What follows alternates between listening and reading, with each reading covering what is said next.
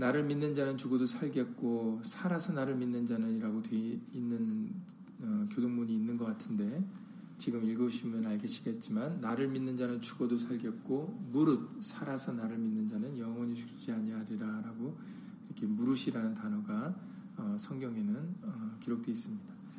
요한복음 11장 25절 이하 26절 신약성경 166페이지입니다. 신약성경 166페이지에 요한복음 11장 25절 이하 26절 말씀 다 함께 예수님 읽겠습니다. 예수께서 가라사대 나는 부활이요 생명이니 나를 믿는 자는 죽어도 살겠고 무릇 살아서 나를 믿는 자는 영원히 죽지 아니하리니 이것을 네가 믿느냐. 아멘. 말씀이 앞서서 잠시 먼저 예수님으로 기도드리시겠습니다. 2018년도 부활주의를 기념하는 이날에 예수님 우리 마음속에 예수의 생명이 다시금 살아나서 우리로 하여금 예수님을 온전히 믿는 말씀을 온전히 믿는 믿음의 사람으로 거듭날 수 있도록 예수 이름으로 도와주시옵소서. 바로 예수 안에 곧 말씀 안에 생명이 있습니다. 예수님의 말씀이 바로 우리에게는 부활이고 생명이십니다. 예수님 말씀을 믿고 말씀을 의지하여 예수 이름을 힘입어 살아가는 그런 귀한 믿음의 친백성들 다 될 수 있도록 예수 이름으로 도와주시옵소서. 함께한 우리들뿐만 아니라 함께하지 못한 믿음의 식구들 그리고 인터넷을 통해서 같은 마음 같은 뜻 같은 믿음으로 하나 되어 예배를 드리는 모든 심령들 위해 동일한 예수의 말씀의 깨달음과 은혜로써 예수 이름으로 함께하여 주시옵소서. 주 예수 그리스도 이름으로 감사하며 기도드렸사옵나이다. 아멘. 요한복음 11장 25절 이하 26절 말씀은 여러분들도 익히 잘 아시는 굉장히 우리에게 잘 알려진 말씀입니다. 혹시라도 아직 색깔이 있는 펜으로 표시되지 않는 부분들이 있다면 여러분들이 지금 표시할 부분들이 있는데 25절과 26절에서 여러분들이 표시해야 될 부분은 바로 나를 믿는 자,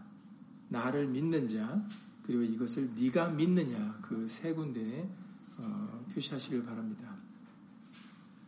나를 믿는 자, 이것을 네가 믿느냐 이 부분입니다. 나를 믿는다라는 것은 바로 앞서 밝히시는 바대로 예수님께서 밝히신 대로 나는 부활이요 생명이니 이것을 믿느냐인 겁니다. 예수님은 부활이시고 우리의 부활이시고 우리의 생명이십니다. 이것을 우리가 믿는 자가 되는 것이 중요합니다. 이것을 믿게 하시려고 바로 예수님은 친히 십자가에서 죽으시고 그리고 사흘 만에 부활을 하신 것이지요. 우리가 믿지 아니하면 예수님의 죽으심과 부활하심이 소용이 없습니다. 왜 그러냐면 예수님이 죽으시고 부활하심이 우리를 위해서였거든요. 그래서 그것을 분명히 이사야 선지자가 밝히셨습니다. 이사야 53장에서 그가 찔림은 우리의 허물을 인함이고 그가 상함은 우리의 죄악을 인함이라라고 말씀하셨어요. 그러니까 예수님은 죄가 있으셔서 십자가에서 죽으신 게 아니거든요. 죄가 없으신데 왜 십자가에서 죽으셨는가? 그것은 우리의 죄 때문이다라고 밝히시고 있는 겁니다. 그러니까는 우리 때문에 하나님의 본체신 그분이 하나님이신 그분이 사람의 형체를 가지고 종의 형체를 가지고 이 땅에 오셔서 우리를 위하여 고난과 죽으심을 당하시고 그리고 사흘 만에 부활을 하신 겁니다. 사망이 끝이 아니다라는 것을 우리에게 믿고 우리로 하여금 그 생명을 얻는 자가 되게 하시려고 친히 본을 보여주셨다라고 베드로전서 2장에서 말씀하셨어요. 그런데 우리에게 그것을 알게 하시고 믿게 하시려고 하셨는데 우리가 안 믿으면 그 무슨 소용입니까? 그렇잖아요. 우리가 안 믿으면 아무 소용이 없는 겁니다. 그래서 이미 우리에게 종료주일이나 고난주일을 통해서 말씀을 들려주셨던 그대로 요한복음 14장 29절에서 예수님이 제자들에게 이렇게 밝히셨습니다. 여러 차례 밝히셨는데 요한복음 14장 29절에 이제 일이 이루기 전에 너희에게 말한 것은 내가 이제 앞으로 되어질 일들을 내가 죽을 것과 그리고 부활할 것 그리고 너희보다도 갈릴리에 먼저 가 있을 이 모든 앞으로 되어질 일을 내가 너희에게 말을 한 이유는 일이 이룰 때에 너희로 믿게 하려 함이라 라고 말씀하세요. 그 이유를 분명하게 제자들에게 설명하셨습니다. 11 제자들에게. 내가 이미 내 말로, 말씀으로 이렇게 얘기를 한 것은, 그리고 이미 구약의 모세가 기록한 율법과 그리고 시편의 나를 기록하고 선지자의 모든 글들이 앞으로 이렇게 되어질 일을 기록한 것인데, 나를 가리켜 기록한 것인데 바로 이런 부분이다라고 제자들에게 말씀을 깨닫게 하십니다. 그럼 왜 그렇게 하셨는가? 목적은 그들로 말씀을 믿게 하려 하십니다라는 거죠. 만약에 제자들이 그걸 듣고 안 믿어버리면 그러면 소용이 없는 거예요. 굉장히 안타깝고 슬픈 일이죠. 왜냐하면 생명을 믿지 못하는 것은 우리는 정말로 불쌍한 자거든요. 고린도전서 15장에 사도 바울이 말을 했던 것처럼, 사도 바울을 통해 들려준 것처럼, 만일 우리의 삶이 이 생뿐이면 우리는 정말 불쌍한 자예요.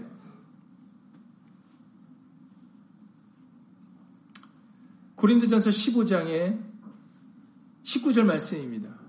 고린도전서 15장 19절에 만일 그리스도 안에서 우리의 바라는 것이, 우리의 소망하는 것이 다만 이 생뿐이면, 만약에 우리의 삶이 이 생이 전부면 모든 사람 가운데 우리가 더 불쌍한 자리라.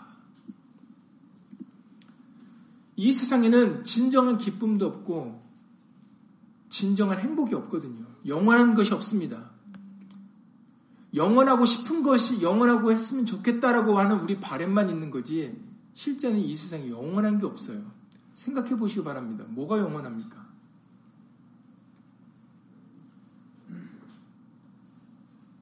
헛되고 헛되며 바람을 잡는 것 같다라고 말씀하시지 않습니까? 우리의 삶은 안개와 같습니다.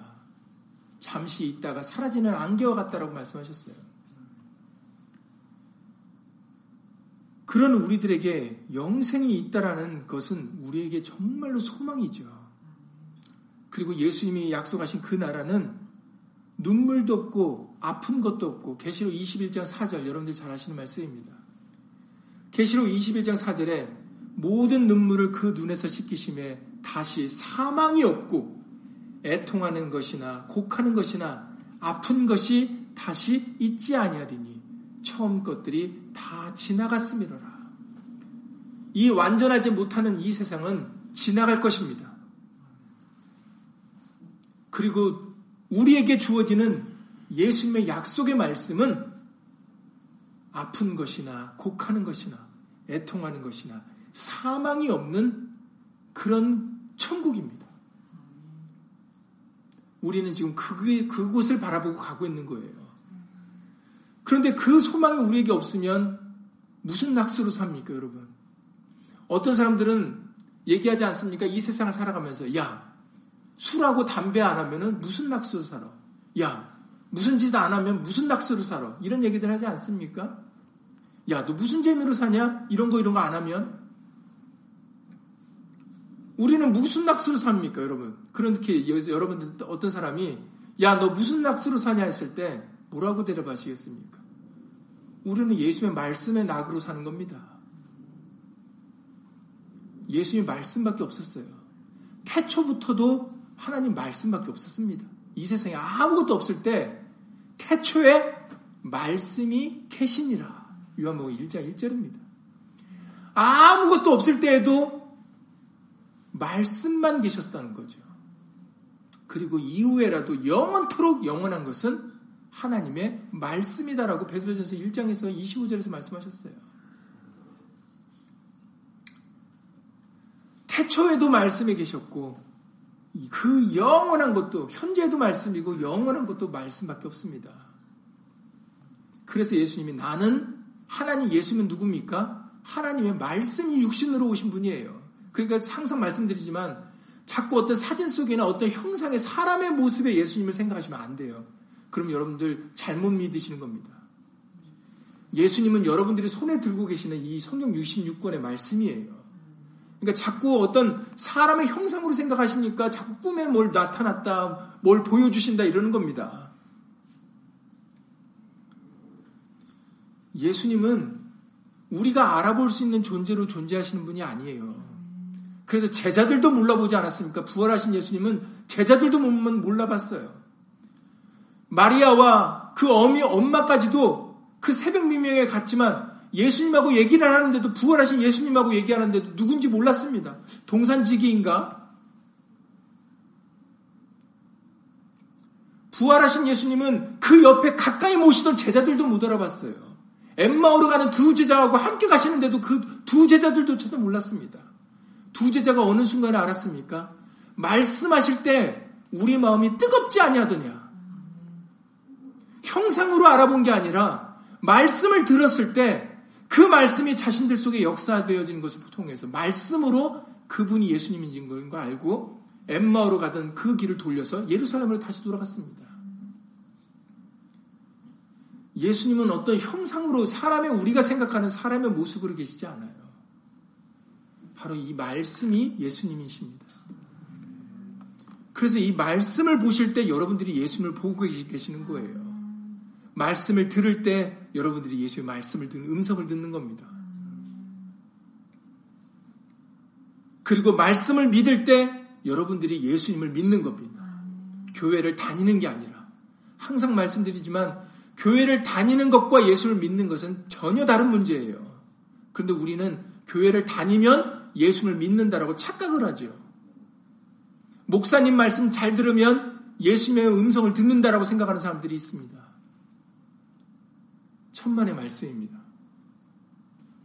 교회를 다니고 목사님의 말씀에 순종해도 예수님을 안 믿는 사람들이 있어요. 말씀을 안 믿으면 그 사람이 예수님을 안 믿는 사람입니다. 예수께서 가라사대니까 예수님이 말씀하시는 것이죠. 친히 말씀하시기를 하나님의 말씀입니다. 나는 부활이요 생명이다. 말씀이 생명입니다. 예수님이 생명이십니다. 나를 믿는 자는 죽어도 살겠고 무릇 살아서 나를 믿는 자는 영원히 죽지 아니하리니 이것을 네가 믿느냐.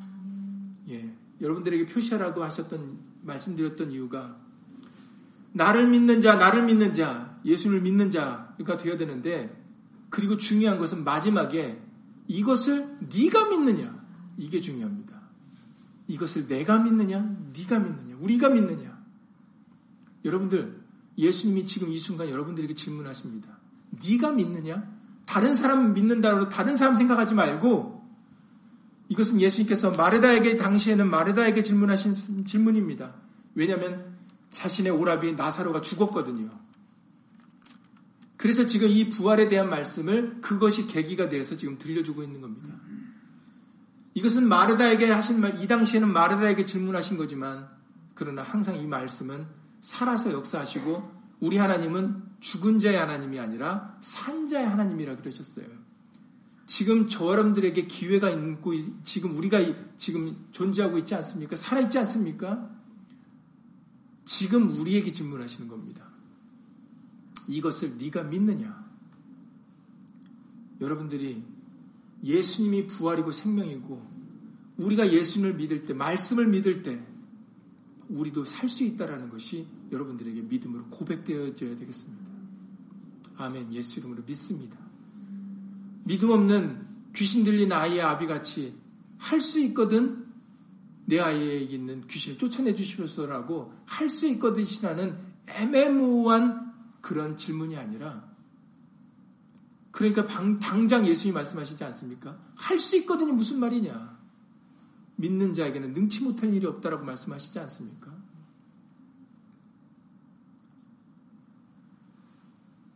믿으면 모든 것이 가능하다라는 것이 바로 성경의 말씀입니다. 믿지 않아서 안 되는 거지, 믿으면 모든 것이 가능하다라는 거죠. 믿으면 말씀대로 할 수 있습니다. 안 믿어서 말씀대로 안 하는 거지. 항상 말씀드리지만 여러분, 말씀이 어려워서 우리가 못하는 게 아니에요. 근데 여태까지 우리는 그렇게 합리화를 시켜왔습니다. 이 말씀이 마치 어려워서 힘들어서 우리가 지키지 않는 줄 알았어요. 근데 그거는 지극히 우리 중심적인 사고방식입니다. 그러니까 완전히 그러면은 하나님은 우리에게 못 지킬 말씀 주신 거 아닙니까?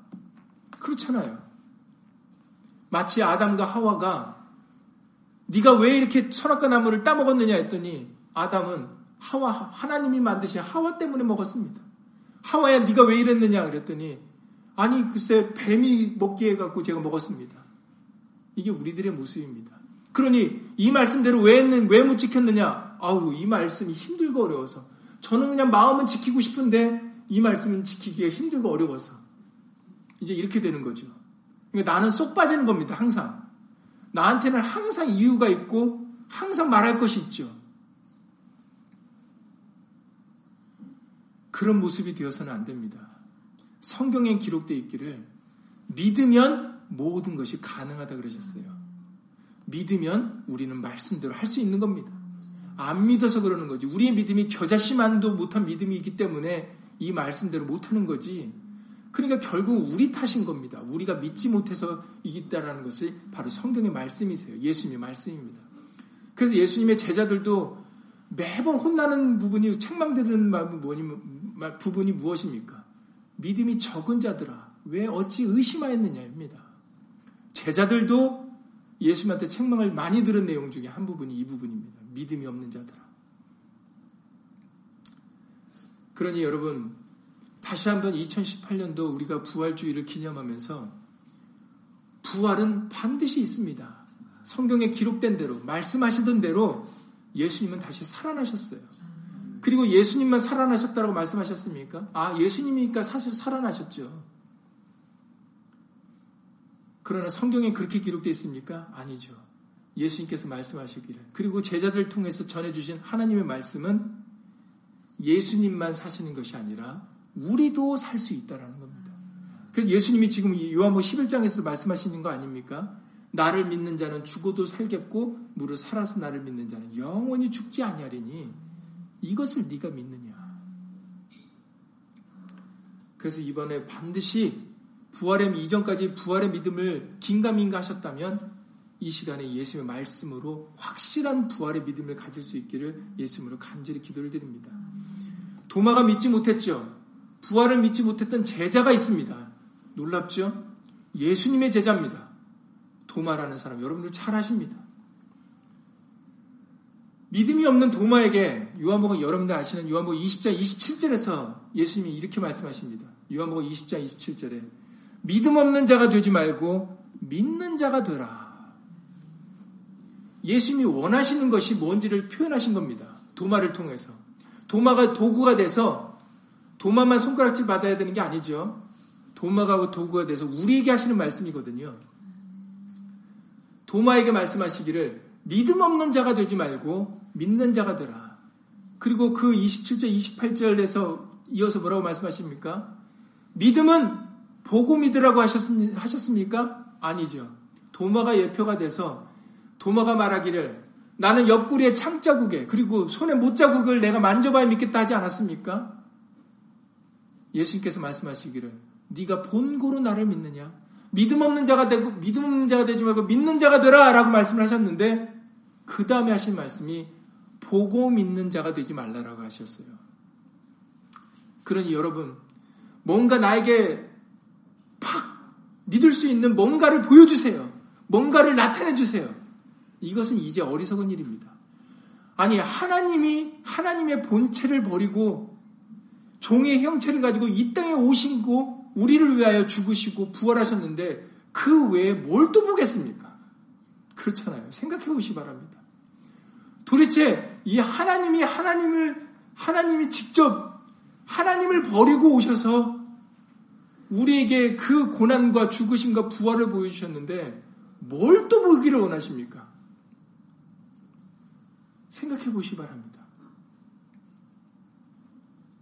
하나님 외에 하나님이 말씀하셨죠. 십계명으로 말씀하셨어요. 나 외에 다른 자가 없다. 다른 이가 없다라고 말씀하시지 않으셨습니까?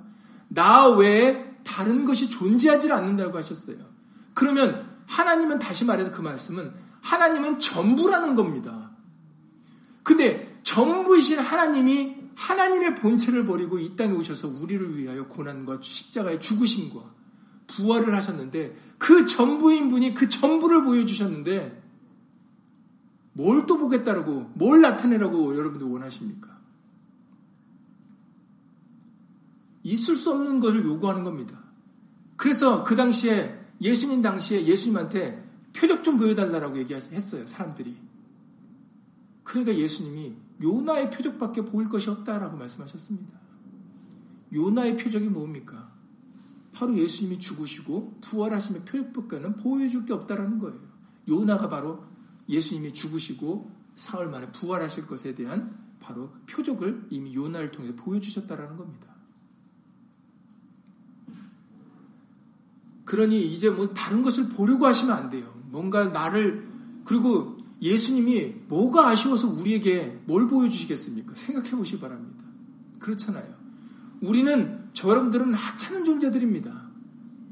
벌레 같은 존재고, 사도 바울은 본인을 얘기하기를 자기는 죄인 축에 끼지도 않고 죄인 중에 괴수다라고까지 얘기한 사람이에요.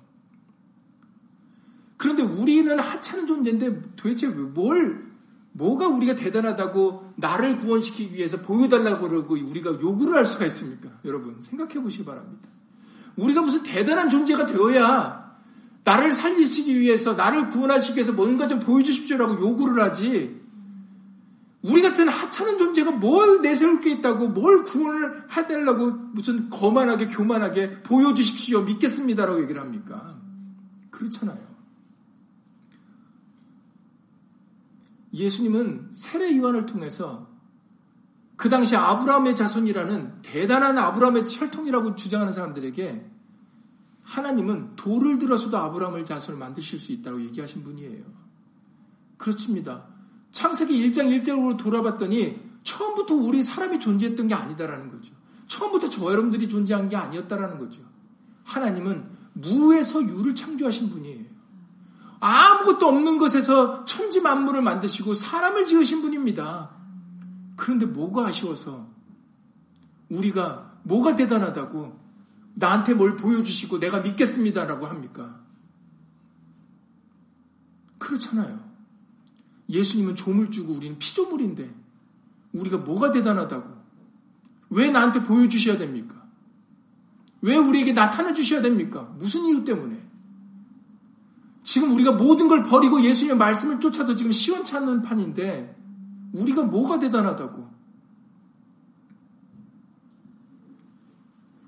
그래서 성경은 믿음은 모든 자의 것이 아니다라고 데살로니가 후서 3장 2절에서 말씀하셨어요. 데살로니가 후서 3장 2절에서 말씀하시기를 우리를 무리하고 악한 사람들에게 건지시옵소서 하라. 믿음은 모든 사람의 것이 아닙니다. 모두가 다 믿을 수 있는 게 아니다라고 말씀하셨어요.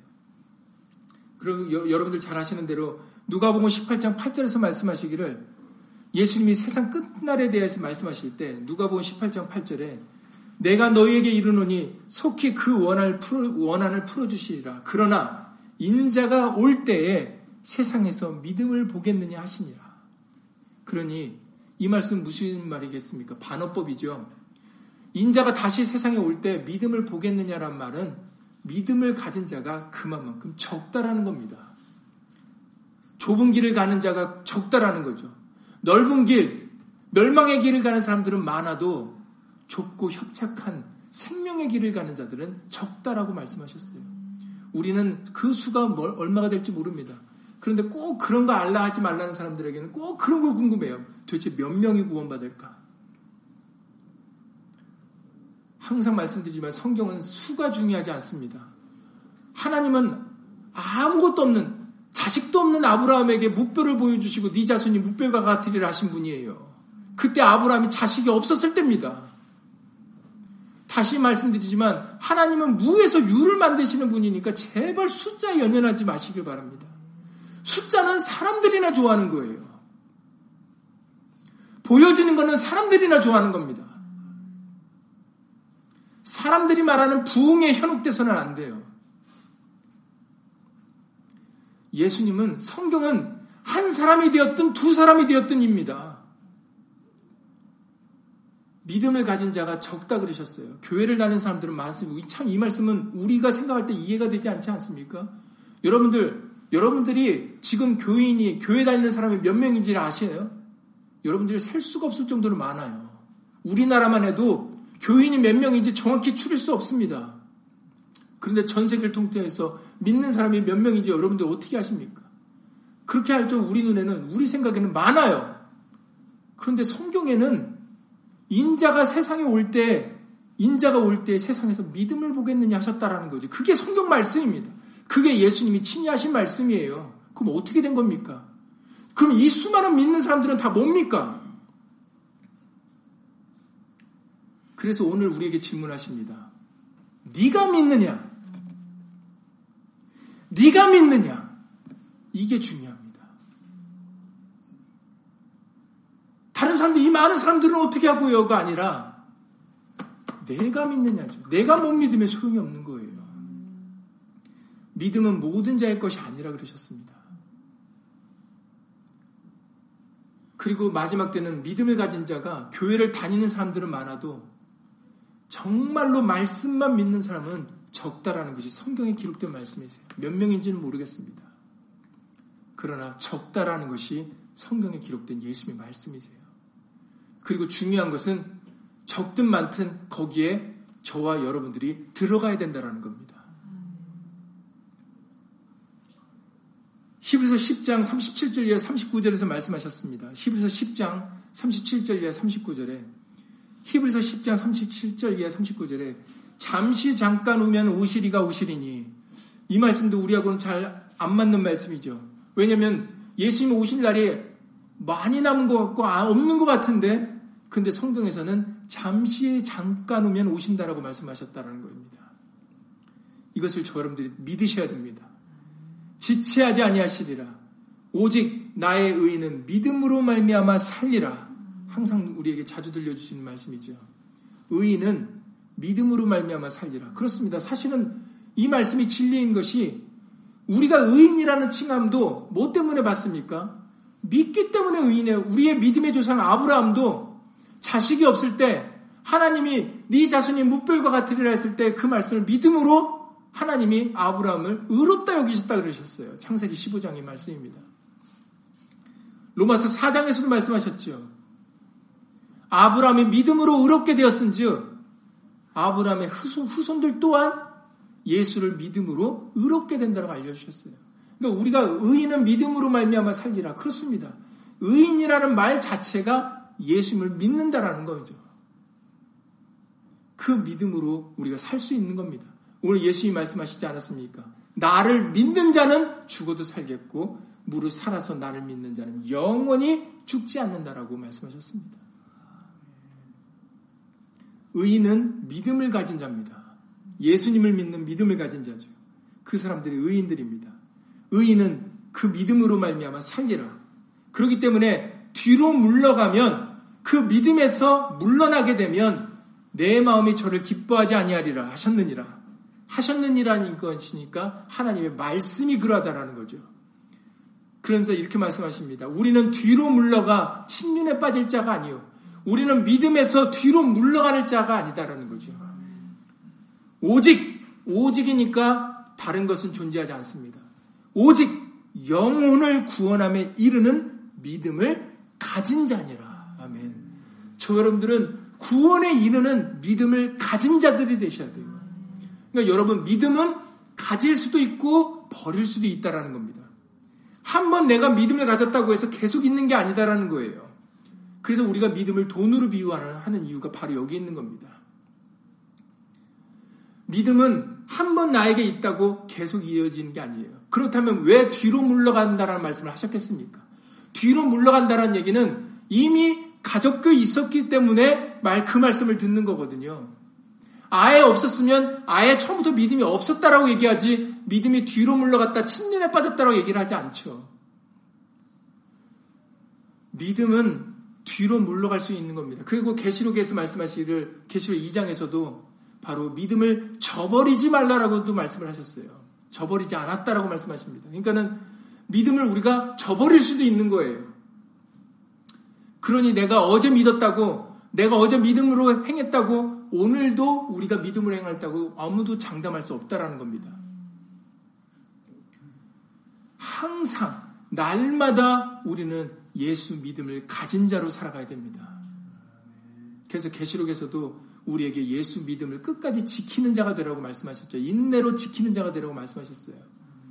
그러니까 믿음은 내가 지금 오늘 이 순간 믿었다고 해서 그게 계속 지속되는 게 아닙니다. 그 믿음을 지속시키기 위하여 우리가 애쓰고 힘써야 된다는 거죠. 그러기 위해서 우리가 이렇게 수요일마다 때마다 일마다 무슨 일마다 모여서 말씀을 드리려 하는 이유가 바로 그 때문이에요. 왜냐하면 믿음은 어디서부터 온다고요? 보는 데서 오는 게 아니라 로마서 10장 17절에서 믿음은 들음에서 온다. 그리고 그 들음은 어디서부터요? 그리스도 말씀으로 말미암았다라고 말씀하셨습니다. 로마서 10장 17절입니다. 그러니 우리가 자꾸 모여서 아니면 혼자라도 말씀을 읽어야 되는 이유가, 말씀을 가까이 해야 되는 이유가 있죠. 왜냐하면 우리의 믿음은 말씀에서 오기 때문에. 다른 데서 오는 게 아닙니다. 우린 여태까지 다른 데서 오는 줄 알았어요. 신령한 사람 만나면 나한테 믿음이 오는 줄 알았습니다. 신령한 사람한테 안수 받고 기도하면 믿음이 오는 줄 알았어요. 그리고 어디 귀신 쫓아나는데 어떤 능력과 표적이 일어나는데 가면 거기서 믿음이 오는 줄 알았습니다. 천만의 말씀이에요. 잠시 잠깐입니다. 그런 것들은. 왜 사람들이 그러면 거기에 몰려다닙니까? 한번 믿음을 얻었다면 왜 그걸 또 찾습니까? 거기로부터 믿음이 오는 게 아니기 때문입니다. 그러니까 표적 이적 본 사람들은 또 나중에 또 그걸 보고 싶어 하는 거예요.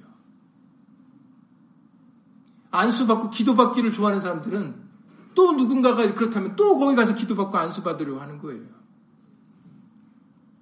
자기가 말씀을 믿으려고 하지 않는 겁니다.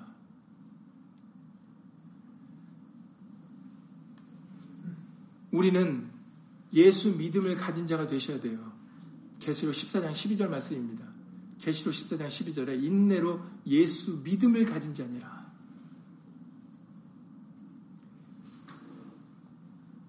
예수님은 부활이요 생명, 우리의 생명이십니다.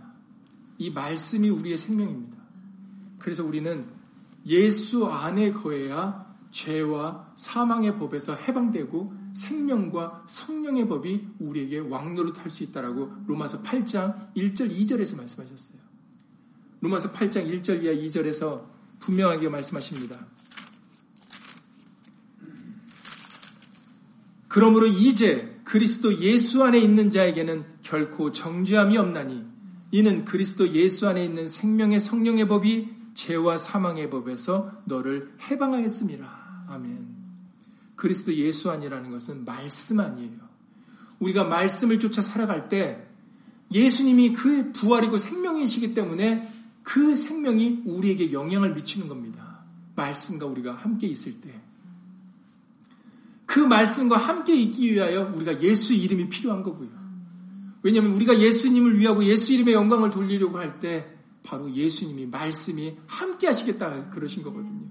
그렇기 때문에 이름과 말씀은 뗄래야 뗄 수 없는 관계예요. 저와 여러분들이 지금 저와 제 이름이 뗄래야 뗄 수 없는 관계인 것처럼 여러분들이 여러분들의 이름과 그리고 여러분들의 행동과 말을 뗄래야 뗄 수 없는 것이 누가 이름이 없이 그냥 누가 그 무슨 말을 했다라고 하면은 우리는 그가 누가 무슨 말을 했는지를 확인할 수가 없습니다. 그렇지 않습니까?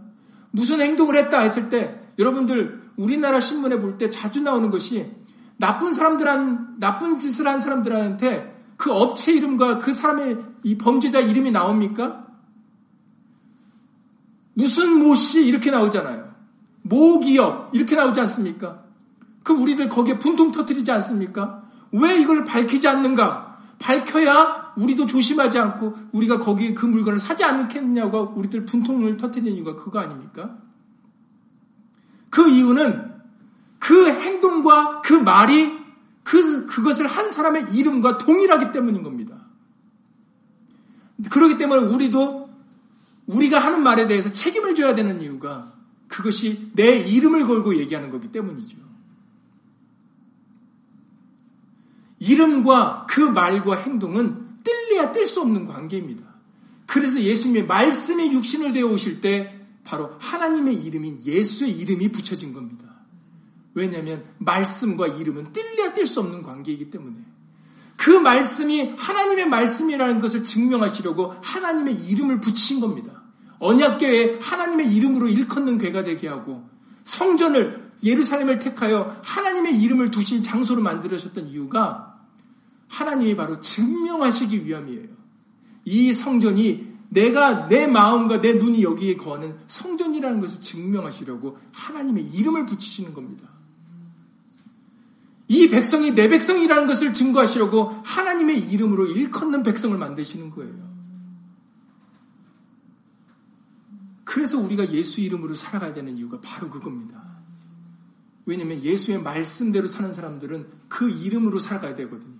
왜냐하면 말씀과 이름은 뗄래야 뗄 수 없기 때문에 그 말씀대로 사는 증명이 바로 예수 이름으로 사는 겁니다. 그래서 우리가 예수 안에서 거해야 우리가 생명을 얻을 수 있다는 것, 말씀과 떨어져서는 우리가 아무것도 할 수 없다는 것, 그래서 이것을 우리의 눈높이에 맞춰서 아주 쉽게 이해하기 쉽게 만들어주신, 얘기해 주신 그 비유가 무슨 비유입니까? 우리가 뗄래야 뗄 수, 예수님과 말씀과 우리가 뗄래야 뗄 수 없는 관계다라는 것을 설명하신 비유가 무슨 비유의 말씀입니까?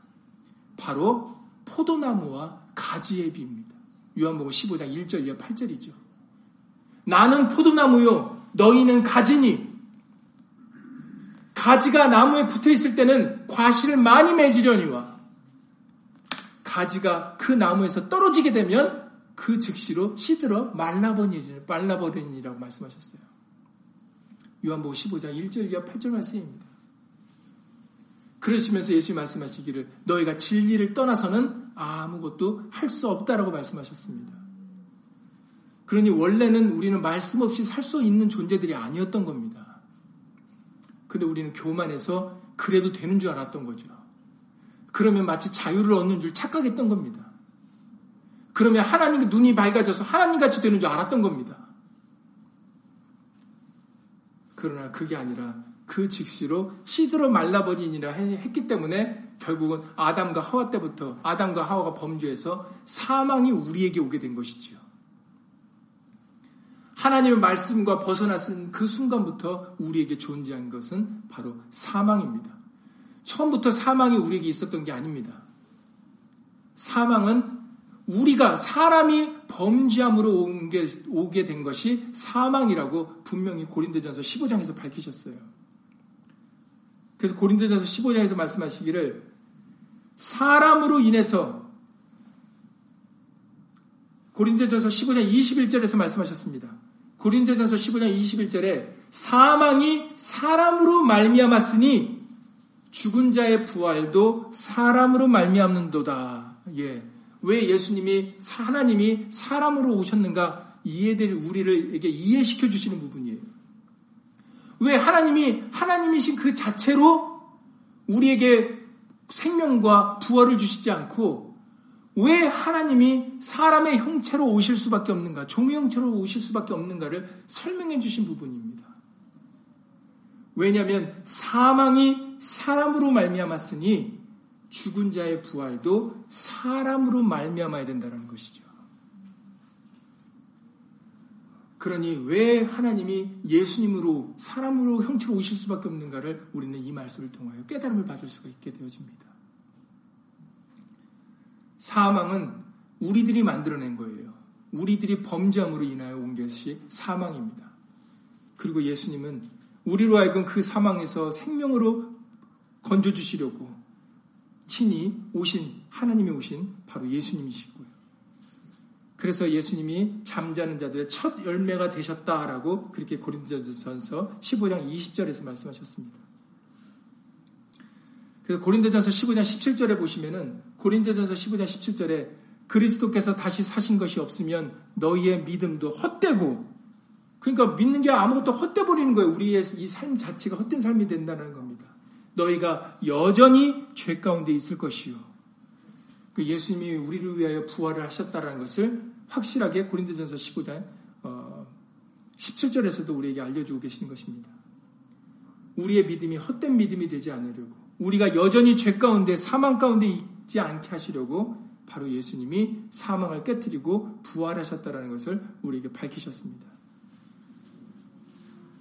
이제 시간이 다 됐기 때문에 결론의 말씀을 맺겠습니다. 히브리서 2장 14절과 16절에서 말씀하시기를, 이미 우리가 히브리서 때 다시 한번 봤던 말씀이지만 히브리서 2장 14절과 16절에 자녀들은 혈육에 함께 속하였음에 그도 또한 한 모양으로 혈육에 함께 속하심은, 여기서도 예수님이 혈육으로 오실 수밖에 없는 이유에 대해 설명을 하시는 것이지요. 왜 예수님이 혈육에 속하실 수밖에 없는가? 그것은 사망이 사람으로 말미암았기 때문에 사망으로 말미암아 사망의 세력을 잡은 자 곧 마귀를 없이 하시며 또 죽기를 무서워함으로 일생에 매어 종노릇 하는 모든 자를 놓아주려 하십니다라고 말씀하셨어요.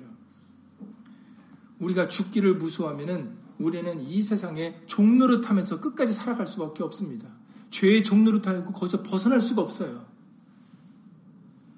우리가 부활을 믿어야 우리는 죄와 사망의 법에서 해방돼서 생명과 성령의 법으로 살아갈 수가 있는 겁니다.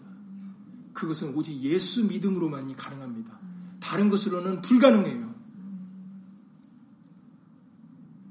그 이유가 사망이 우리로 말미암아 사람으로 말미암았기 때문입니다.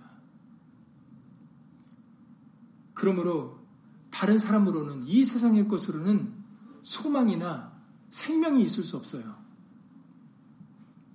오직 예수님만이 우리의 부활이고 생명이 되십니다. 예수님만이 우리를 죄에서, 죽음에서, 죽기를 무서워하는 거기서 우리를 이김을 주시고 다시 한번 우리에게 생명을, 영생을 허락해 주실 것입니다. 그래서 마지막으로 고린도전서 15장의 끝절에서 이렇게 말씀하시죠. 고린도전서 15장 55절 이하 58절입니다. 고린도전서 15장 55절 이하 58절에 사망아 너희 이기는 것이 어디 있느뇨? 사망을 두려워하지 않습니다. 이 말씀을 보세요. 사망아 너의 이기는 것이 어디 있느냐? 사망아 너의 쏘는 것이 어디 있느냐? 사망에 쏘는 것은 죄요, 죄의 권능은 율법이라. 우리 주 예수 그리스도로 말미암아, 이 부분이 중요하죠. 우리 주 예수 그리스도로 말미암아 우리에게 이김을 주시는 하나님께 감사하노니. 사망을 이기는 이김이 어디서부터 온다고요? 주 예수 그리스도로 말미암아. 사망을 이기는 이김이 예수로 말미암아 온다라는 겁니다. 그래서 우리가 예수님을 믿어야 되고 예수님의 말씀 안에 거하려고 하는 것이죠. 그러므로 내 사랑하는 형제들아 견고하며 흔들리지 말며, 이제 뒤로 물러가 침륜에 빠지지 말라라는 거죠. 예수 안에 있는 것을, 그 믿음을 끝까지 견고히 지키라는 겁니다. 견고하며 흔들리지 말며 항상 주의 일에 더욱 힘쓰는 자들이 되라. 이는 너희 수고가 주 안에서 헛되지 않은 줄을 알미니라. 아멘. 예수의 말씀대로 사는 삶은 절대로 헛된 삶이 아니다라는 거예요. 이 세상을 쫓아가고 학문을 쫓아가고 내 생각을 쫓아가는 것은 그건 헛되고 헛된 겁니다. 전도서에서 솔로몬이 내가 이 세상의 모든 즐거움을 다 누려봤는데 결론은 뭡니까? 헛되고 헛되고 헛되도다입니다. 한 번만 얘기한 게 아니에요. 헛되고 헛되고 헛되도다. 이걸 여러분들이 믿어야 됩니다. 안 믿으니까 맨날 돈 벌려고 하고 맨날 명예 얻으려고 하고 맨날 어떻게 하면 할 수만 있으면 이 세상의 것을 누리고 가지려고 하는 겁니다. 헛되고 헛되고 헛되도다 하는데 그 헛된 걸 믿으면 그렇게 하겠습니까? 여러분들이 안 믿으니까 그러는 거예요. 우리가 안 믿으니까 그러는 겁니다. 이 세상의 것은 헛되고 헛되고 헛되도다 한 번만 얘기하신 게 아니에요. 그러나 헛되지 않은 것이 단 한 가지가 이 세상에 존재하는데 그것이 바로 예수님이십니다. 말씀입니다. 그래서 주 너희 수고가 주 안에서 헛되지 않은 줄을 알미니라. 그러니 믿음을 지키는 것은 결코 헛된 일이 아니에요. 오히려 세상 사람들은 조롱하죠. 노아가 방주 지을 때, 아니 이 맑은 날씨에 무슨 그것도 바다에다 짓는 것도 아니고 뭇에다가 지으니 얼마나 조롱거립니까? 미쳤다. 그래서 그 방주를 누가 지었습니까? 노아와 8가족밖에 안 지었어요. 그 많은 사람들 중에. 오늘날도 마찬가지입니다. 적다 그러셨어요. 믿음을 가진 자가 적다. 적은 자들만이 예수의 말씀에 의지하여 살아갈 것입니다. 그러나 중요한 것은 적다가 중요한 게 아니라 그 우리가 그 믿음대로 예수님 말씀대로 하는 것은 결코 헛되지 않는 거다라는 거예요. 결국은 방주가 헛된 것이 아니었던 것처럼 말씀대로 사는 삶이 정말로 우리에게 유익되고 생명의 삶입니다. 그러니 여러분들 예수가 그리스도이신 것을 믿고 예수의 이름을 힘입어 생명을 얻으실 수 있기를 예수 이름으로 간절히 기도를 드립니다. 예수 이름으로 기도드리고 주기도를 마치겠습니다.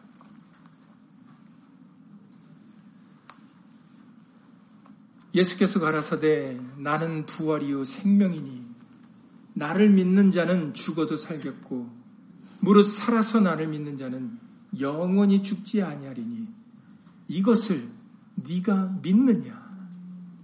아멘. 예수 이름으로 믿습니다. 예수님이 우리의 부활과 생명이 되시고 예수님께서 다시 오시는 그날에 이미 앞서 예수님을 믿는 잠자는 자들도 함께 일으키심을 받고 우리들도 함께 이끌림을 받아 공중에서 예수님을 영접케 하실 것이고 예수님과 함께 영원히 살게 하실 것입니다. 아멘. 하신 모든 것은 기록된 말씀대로 되어짐을 예수님으로 믿습니다. 우리 믿음의 조상 아브라함도 바로 그것을 믿었습니다. 믿음의 후손된 우리들도 다시 살 것을 예수 이름으로 믿습니다. 모든 것은 말씀대로 되어질 것이고 말씀만이 영원할 것입니다. 태초에도 말씀만 계셨고 이후에도 오직 말씀만 계실 것입니다. 오직 말씀만이 우리의 보배시고 말씀만이 우리의 생명이 되시오니 오직 우리의 남은 삶이 이제는 말씀 안에서 사는 삶이 될 수 있도록 예수 안에 거하는 삶이 될 수 있도록 예수 이름으로 도와주시옵소서. 예수 안에는 진정한 기쁨과 예수 안에는 진정한 평화와 예수님 안에는 진정한 위로와 예수님 안에는 진정한 고침과 나음이 있는 줄을 예수 이름으로 믿습니다. 그가 찔림은 우리의 허물을 인함이요 그가 상함은 우리의 죄악을 인함이라. 예수님은 우리의 구원을 위하여 하나님의 말씀대로 이루신 분이십니다. 이제는 그 예수님을 믿음으로 바라보게 하여 주셔서 우리로 하여금 네가 이것을 믿느냐 하셨을 때 아멘 예수 이름으로 믿습니다. 믿음으로 따르게 하시옵소서라고 간절히 기도와 간구를 드릴 수 있도록 담대하고 견고한 확신한 믿음을 가질 수 있도록 예수 이름으로 도와주시옵소서. 주 예수 그리스도 이름으로 감사하며 기도드렸사옵나이다. 아멘. 하늘에 계신 우리 아버지여 이름이 거룩히 여김을 받으시오며 나라의 임하옵시며 뜻이 하늘에서 이룬 것 같이 땅에서도 이루어지이다. 오늘날 우리에게 일용할 양식을 주옵시고 우리가 우리에게 죄 지은 자를 사하여 준 것 같이 우리 죄를 사하여 주옵시고 우리를 시험에 들게 하지 마옵시고 다만 악에서 구하옵소서. 나라와 권세와 영광이 아버지께 영원히 있사옵나이다. 아멘.